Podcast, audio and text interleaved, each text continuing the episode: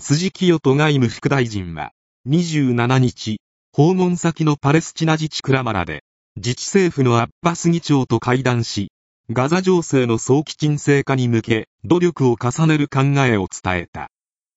Japanese State Minister for Foreign Affairs Kyoto Suji met with Palestinian President Mahmoud Abbas in Ramallah in the Palestinian territory of the West Bank on Tuesday, the foreign ministry said Wednesday.